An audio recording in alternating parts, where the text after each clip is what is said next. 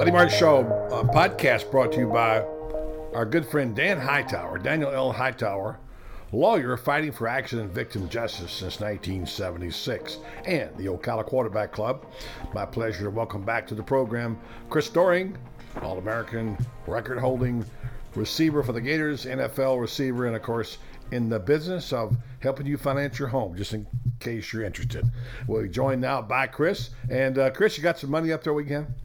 Ah, man, we're we're uh, we're trying to give it away here. It's a uh, obviously getting close to the the selling season, so uh, excited about uh, what the the home uh, the the home buying and selling industry has for us, and uh, obviously looking forward on the other side of things to uh, spring football right around the corner too, man. So lots uh, lots to talk about. A lot to talk about, and our good friends and sponsors at uh, people like uh, uh, the Williams appraisal team, uh, Danny Williams, who is in the business of helping people to appraise and find money and whatever, all the process. And when the housing industry is going well, it's going well for everybody.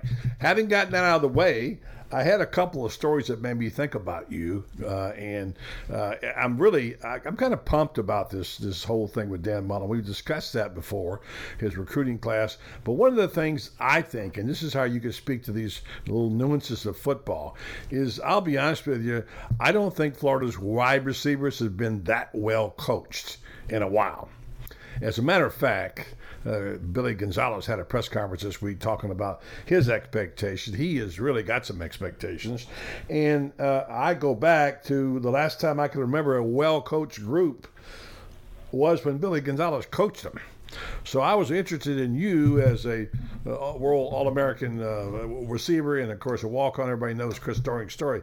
Uh, you had to have a lot of coaching, a lot of development. What do you know about Billy Gonzalez, and what do you think about his his, his part in the role uh, he'll play in Dan Mullen's new offense? Well, let's go back to the statement that you made. I, I would agree that this has been a uh, a long time underachieving group uh, of offensive players at the receiver position, and I think you hit the nail on the head. I think the coaching has not been there.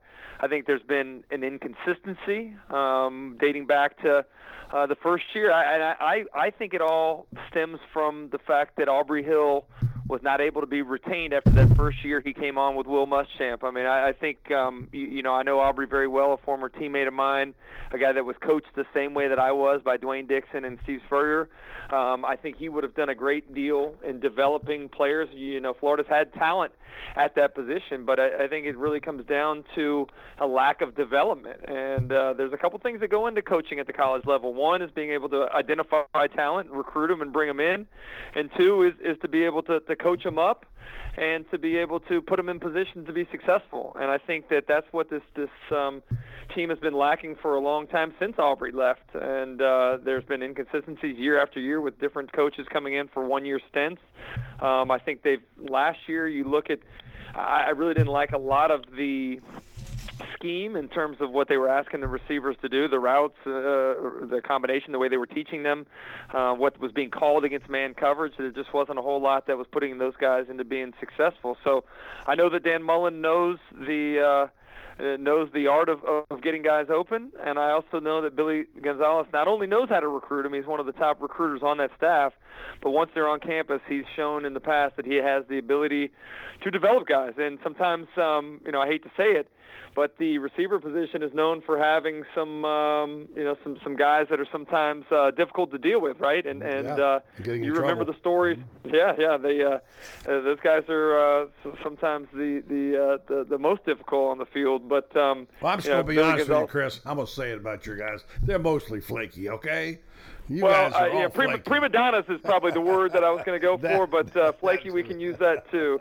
I, I can tell you, as a as a receiver myself, there was never a play that I wasn't open, and uh, you come back to the huddle, and you let the quarterback know, man, I'm, I'm open every 7 time. 11, 7 11, all open 24 7, right? That's right, that's right. But uh, yeah. at the end of the day, Billy has been able to deal with some of those prima donna types over the years. He's been able to uh, develop, even thinking at um, at uh, Mississippi State. You look at what he did with, uh, remember De'Runnya Wilson? He was a guy that played basketball. Was uh, I think he was uh, Mr. Basketball in the state of Alabama. Hadn't had a lot of coaching. Uh, was able to help turn him into a productive player at. Uh, at um, at Mississippi State. You look at guys like uh, Gray and, and Fred Brown, and and just number of, of player after player that was able to be productive in that offense at Mississippi State. So I'm excited about what he can do. I think a lot of him. I actually coached his son uh, in flag football with my son back in the day, and so I got to know him uh, fairly well. And, and so I think it's a great addition back to not only the uh, the staff but to the culture of the program that that ties Florida football to uh, a period where um, you know, it was one of the best in the history of the program.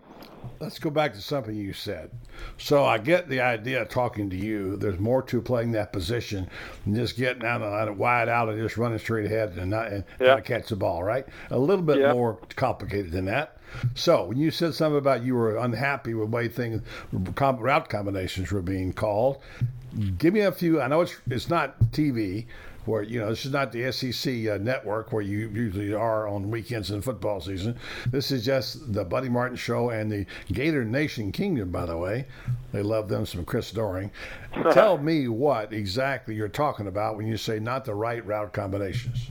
Well, let, us go back first of all to what you said in terms of the receiver position and the, the coach that's usually tied to that. A lot of different staffs, I think, over the years, they, they've thought of, hey, we'll just throw anybody into that spot. It's not always, you know, you look at offensive line coaches are probably paid a, a lot more, uh, defensive line coaches. In a lot of cases, it's the receiver coach is considered to be the low man on the totem pole. Uh, but I believe that there is a lot to playing the position. There's a lot of intricacies that, that guys have to be able to learn, um, both with reading coverages and, and the way they run routes. From the, um, you know, the way that, that, that your, your your forward shoulder lean to the way that you're chopping your feet, chopping your arms, getting out of breaks, the way you create separation with your body. There's a lot to it, and I'm glad that uh, Florida has a guy that, that that is experienced in coaching that position and also played that position himself. So I, I think you see um, the importance that, that Dan Mullen places on the receiver position in his offense, and he's put a guy that he really trusts, that has experience, that um, knows what he's doing in terms of coaching those guys up. Now, to your question about uh, what Florida's done in the recent past, you know, I, you look at the number of teams that were able to lock down Florida uh, with man coverage. You know, they were playing a lot of cover one, which means just a safety in the middle, man-to-man coverage on the outside that allows them to get an extra safety down in the box. Football's not that complicated, right? Football is basically going where they're not. You know, if a team's gonna gonna put two safeties back, then you should be able to run the football. You have a numbers advantage. If they're gonna bring an extra safety down, you got to be able to win on the outside. Florida was not able to win on the outside because I don't think they were very explosive on the outside. I don't think they were very well coached in terms of route running, but I don't think they put them in positions to be successful. One of the most popular routes that you run against man coverage are the crossers. I mean, you look at what New England does. New England tears people up with those crossing routes. Um, you know, Florida under Coach Spurrier, we, we we run a lot of crossers. You're able to get confusion in the middle of the defense. You're able to get picks. Uh, we don't we don't like to say picks on offense. We say rubs. Rubs sounds a little bit better, but essentially picks to get guys open. And I didn't see a lot of that being uh, executed over the last couple of years uh, at Florida. Well, the, the guy who played for the Steelers, like you did, told me the greatest route in football is a crossing route. That would mm-hmm. be Terry Bradshaw, who knows a thing or two about the passing yep. game. So yeah, and that you, that slot, you know, like you say, New England just eats them alive with that little drag route, you know. Yeah. Uh, and, and uh, you wonder, you know, why it isn't run more. I also wonder sometimes why the tight end's not more involved, but that's another story. It depends on your formation, your combination, what they're playing on against you.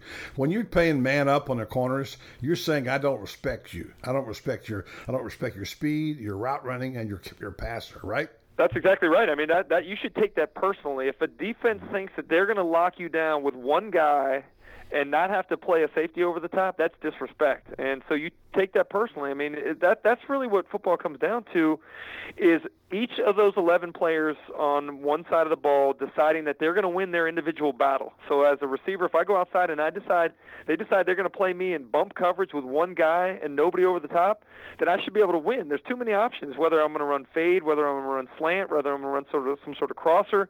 You got to be able to create separation and um, you know, Florida just hadn't been able to do that in the last few years. All right, so let's go with this. Well, this is good stuff, by the way. I'm loving this myself. So let's let's start with you got to have the talent. right? That's what mm-hmm. Florida has not had a lot of is talent, and it's amazing that we'd be University of Florida with statues of three quarterbacks out front would not be able to pass the football well, and they've had one or See, two. I don't know that though. Let, us stop for a second, buddy. So I don't know if that that necessarily is true. I think they've had talent. You look at the the ratings of the players that have come out at the quarterback position. You look at the ratings of the guys that have come out at the receiver position. These are guys that are highly recruited by multiple other big time schools. They're you know they're they're they're thought of as being productive high school players. So to me, that's where it comes in is is one identifying are these guys the right fit for what we want to do schematically, and two let's develop development starts in the weight room development starts on the you know creating uh, not only the uh, the strength but the speed aspect of it uh, explosiveness the ability to, to to separate and use your body um, and then just knowing the game you know being able to to read coverages and see that was one thing we did in coach Spurrier's offense so well uh, we all had to be on the same page. What we're seeing would either determine whether we're going to run a curl or a corner route in some circumstances, and you got to be on the same page with the quarterback. So I just, I think there's a lot you know, when we say that there hasn't been much talent there, I think there's been raw talent, but certainly hasn't been developed talent the yeah. way that we would have liked to have seen. Let me rephrase that because that's not what I meant. I didn't mean to say they've had some decent talent. Okay, I mean Tyree mm-hmm. Cleveland looks good. They're really right now. You know, I love a couple of those guys on that uh, roster as well. um, but th- you're right. The second thing is you have to identify talent. Let's just say the five stars haven't been beaten the door down, but that's okay. You know, look, you were a walk on. You're an All American. I know about that, but I'm just the process goes like this. you have the system, you recruit to your system, right? You bring them aboard, you get them. You're not going to get all fives, so you got to be able to develop those quarter those those receivers, which is what you're talking about now. Now that's a multitude of things. That is the weight room, that is attitude, that is academics, that is all the things that go into that. But you got to go out there and you got to get the mechanics down. Now look, you were taught really good mechanics. Mm-hmm. All right? mm-hmm. But one, you know, and one of the things that really impressed me about Billy Gonzalez that we're going to talk about before you hang up is that Billy Gonzalez, when he visited Jacob Copeland in his home, according to Copeland, Copeland said he looked at Billy, looked at his footwork on film and said, that's where you got to work on. He was able to identify right then and there a flaw that needed to be fixed. And that apparently impressed Copeland. I think the reason he came to Florida was Billy Gonzalez. So that's what we're talking about. You had your little things that you were taught. You talk about people don't realize Spurrier was a was a big on mechanics. His quarterbacks yeah. were taught a certain way. They threw the ball in practice, threw it, threw it, threw it, threw it. Kerwin Bell told me one time that, and he coached high school ball. You remember Kerwin? He said he was taught by Coach Spurrier receivers must have their landmarks. Mm-hmm. Landmarks, landmarks. So those are the little nuances I want to talk to you about because you well, learned them well. You were, you, yeah. that's how you beat the guys. Was couple, your, couple things. You, yeah. you know this too, buddy. You were around practice we spent more time running routes on air than we did against corners and one on one than we did in seven on seven and than we did in team because the timing and the development of um, the whole passing game was predicated on receivers getting their depth. You know, quarterbacks taking the precise steps, throwing the football to the right area. We knew exactly against every coverage where we were supposed to be catching the ball, and if we weren't running the the, the depth, the timing wasn't right. You know, and one of the other great things about what, what I experienced was Dwayne Dixon this was a guy that was fresh off of playing in the Arena Football League, was still in great shape, was able to show us on the field exactly what we were talking about, whether we were talking about releases against bump coverage, whether we were talking about getting out of, in and out of breaks. He was able to show us that stuff on the field. So this wasn't some theoretical idea that was being taught in a classroom. We were practically uh, being shown in, in, on the football field exactly what was expected of us, and we repped it over and over again until it was second nature. I'm glad you brought up Dwayne Dixon's name he, he's probably maybe the most underrated coach that Florida's ever had as an assistant coach. Mm-hmm. Because in addition to developing you, he had Ike, Reidel, Jack Wes, all those All Americans at that yeah. time. I mean, there never been more good receivers at Florida at one time than when Dwayne was the wide receivers coach, and he yeah. deserves a lot of that credit. You're absolutely right. So thank mm-hmm. you for bringing his name up. Yeah. So when you see this, you're watching the game And you're seeing these sloppy routes, this is my words, not yours, being run. They're disrespecting the wide receivers. They're manning up on both sides. And the quarterback can't get the ball to them because, let's be honest, uh, that's been part of the problem is the accuracy of the quarterbacks. That might be fixed now. We know Dan Mullen's not going to put up with that. He's got Jones in there now, Emory Jones. And, of course, Felipe Franks, he just needs to be coached. He might be a guy. If not, there's plenty of other people, Alan Trask, etc. They'll find a combination. So when you see that, don't you just die to get out there on the field and coach them up and say, I need to go out there and teach these boys a thing or two?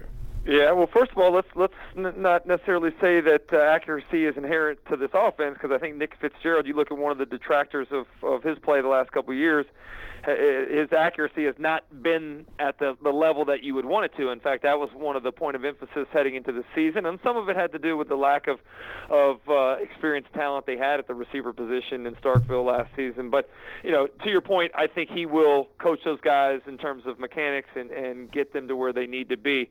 Now, in terms of your question about me wanting to be out there coaching them, there's no question. I would love to have that opportunity. In fact, you know, sometimes I I wonder if I you know missed what I was supposed to be doing mm-hmm. because what made me successful at the, the college level, what made me able to be able to play in the NFL for over a 10 year period of time was doing the little things correctly. And uh, I think there's guys that have great talent, as you know. The, the line between guys that are all pro players in the NFL and guys that get cut in the in the first cut is so thin, and it comes down to not just talent because everybody has talent, but the ability to do the little things. And I think that what I learned at Florida really helped me to be successful at the NFL level. There's a lot of guys that I saw that were great college players that would come in and I'd see them play and be like, wow, how did this guy ever have success uh, doing what he did in the SEC?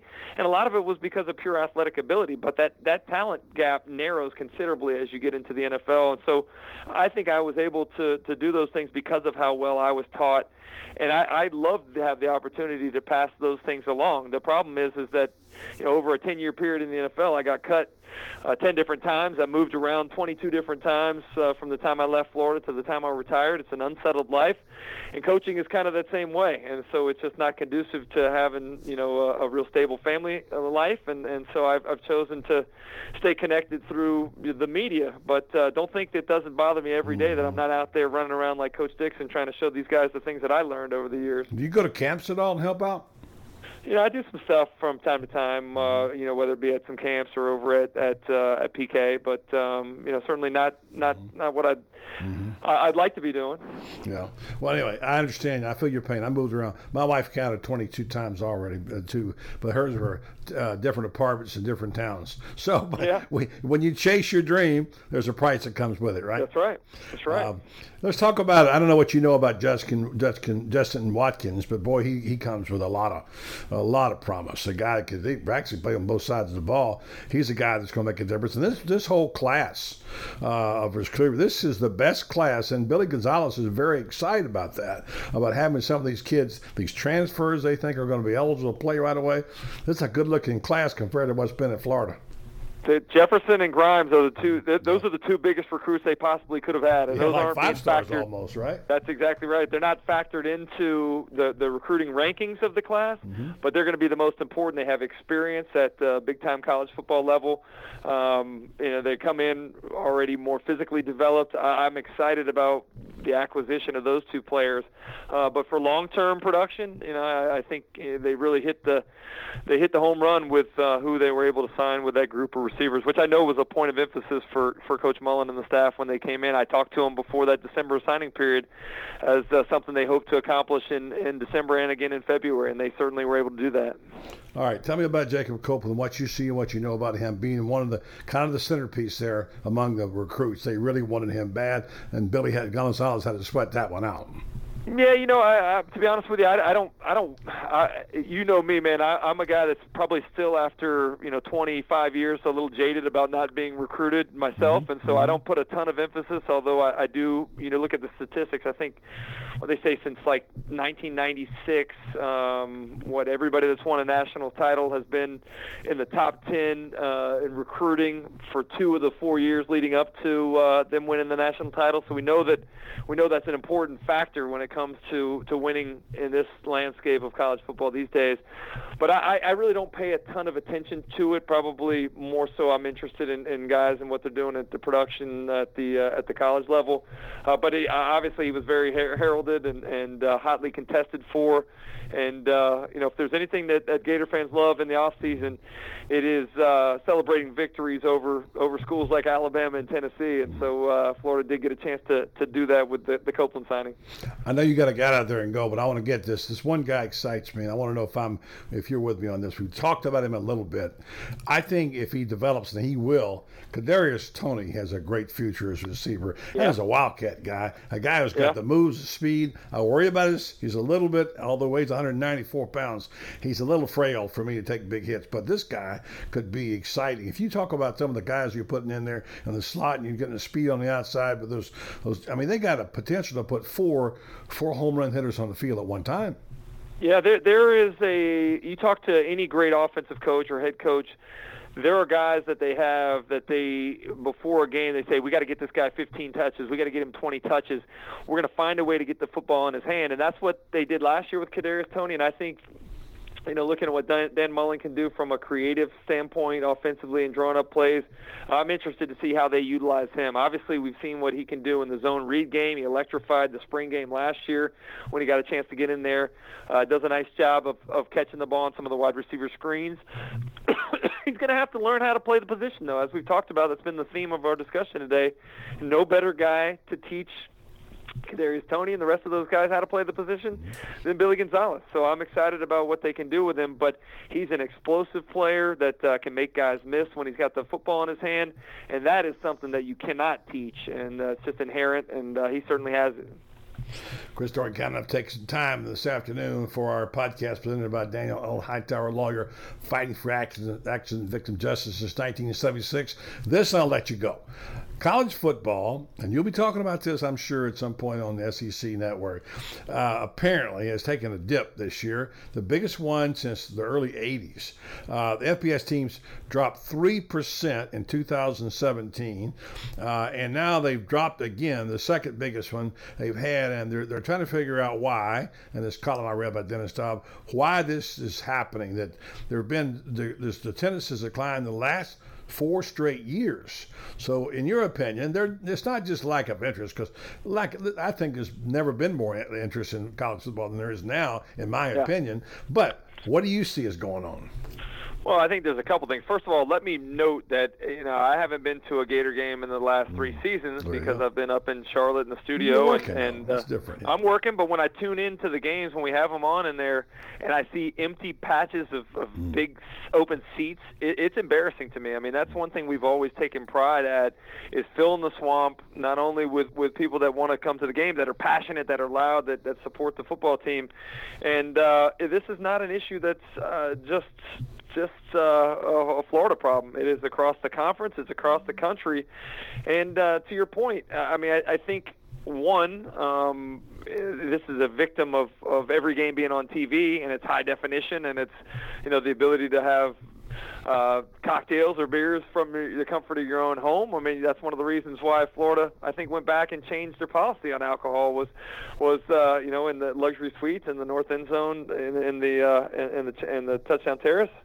Uh, Champions Club, they, they they have now heard that people want to have a beer during the game, and, and wow, so that's there's uh, a bulletin yeah, that, there's uh, there's one thing that they've done to try to keep fans uh, in the stadium, not watching from home. Uh, but I, I really believe there is a disconnect now, or a, a difference. And, and I, I'm going to sound like the old guy here, but uh, this day and age, we'll, I watch it with my own kids. I mean, they are consumed with what's going on on their phones. Uh, I don't think they necessarily have the, the same interest in um, in outside things. There's constant stimulus uh, delivered to them on their phone nonstop, and so I think it's only going to continue to get worse. And the problem is right now, the fans of tomorrow are the ones that are in school right now that aren't coming out and, and buying the, the student tickets. And so it's just a, a problem that's going to continue to, uh, to to manifest itself. Um, but I, I, again, what's been so great to the conference and the country with these TV contracts is also what's what's hurting them too, and that's the ability to to watch it in high definition from the comfort of your own home and and uh, really not miss a whole bunch uh, in the interim. No doubt about it. And by the way, uh, there are people out there who love their Gators, and you may be aware of our group called the Gator Nation Kingdom, who has the Dilly Dilly Cry, and we do a show every every week called Late Night Dilly Dilly, where we we have the, the people on and they give us their thoughts. We have guests, etc. And they are putting together a group of people who just want to be want to know love their Gators. They want to be the, the slogan is be stay loyal to the kingdom. Gator Nation Kingdom, and they're putting on a really great tailgate party, which is only open to their group, two blocks from from, from uh, the stadium, and they're going to celebrate Gator football. It's been a while since Gator football's been celebrated, Chris. You know that. It's been yeah. a downtime. It's time to get the pom poms up and have fun and celebrate the game we love and the school that we love and people to cherish a little bit. So, having said that, I'm going to invite you personally, if you're in town, to come by and say hi to the Gator Nation Kingdom, to the group of people there who are doing this because of their love for the university and for football. And that it's a personal invitation uh, right about three or four hours for kickoff of the Orange and Blue game. So you think about that. We'll talk yeah. about it. I'd love to have you come say hello. Yeah, I don't know if I'm gonna be working the game or not, but I if uh, if I'm not, I'd love to come by. And I, you know, I think the thing that we all need to remember is, and you know this, I had an opportunity to kind of follow uh, Georgia a little bit here in the postseason. Um, when you win, that kind of uh, cures some of the, uh, the, the the the lack of interest or or the desire not to come out. And so I think just as uh, fans have a responsibility to support the team, the team has a responsibility to uh, to deliver a good product, and I think that's uh, that's in the works as well. Great talking to you, Chris. Really appreciate your time. Good stuff. We'll talk again down the road someplace, and uh, maybe I'll see you in Gainesville. All right. That sounds good, buddy. Thanks for having me, man. All right, thank you, Chris Doering.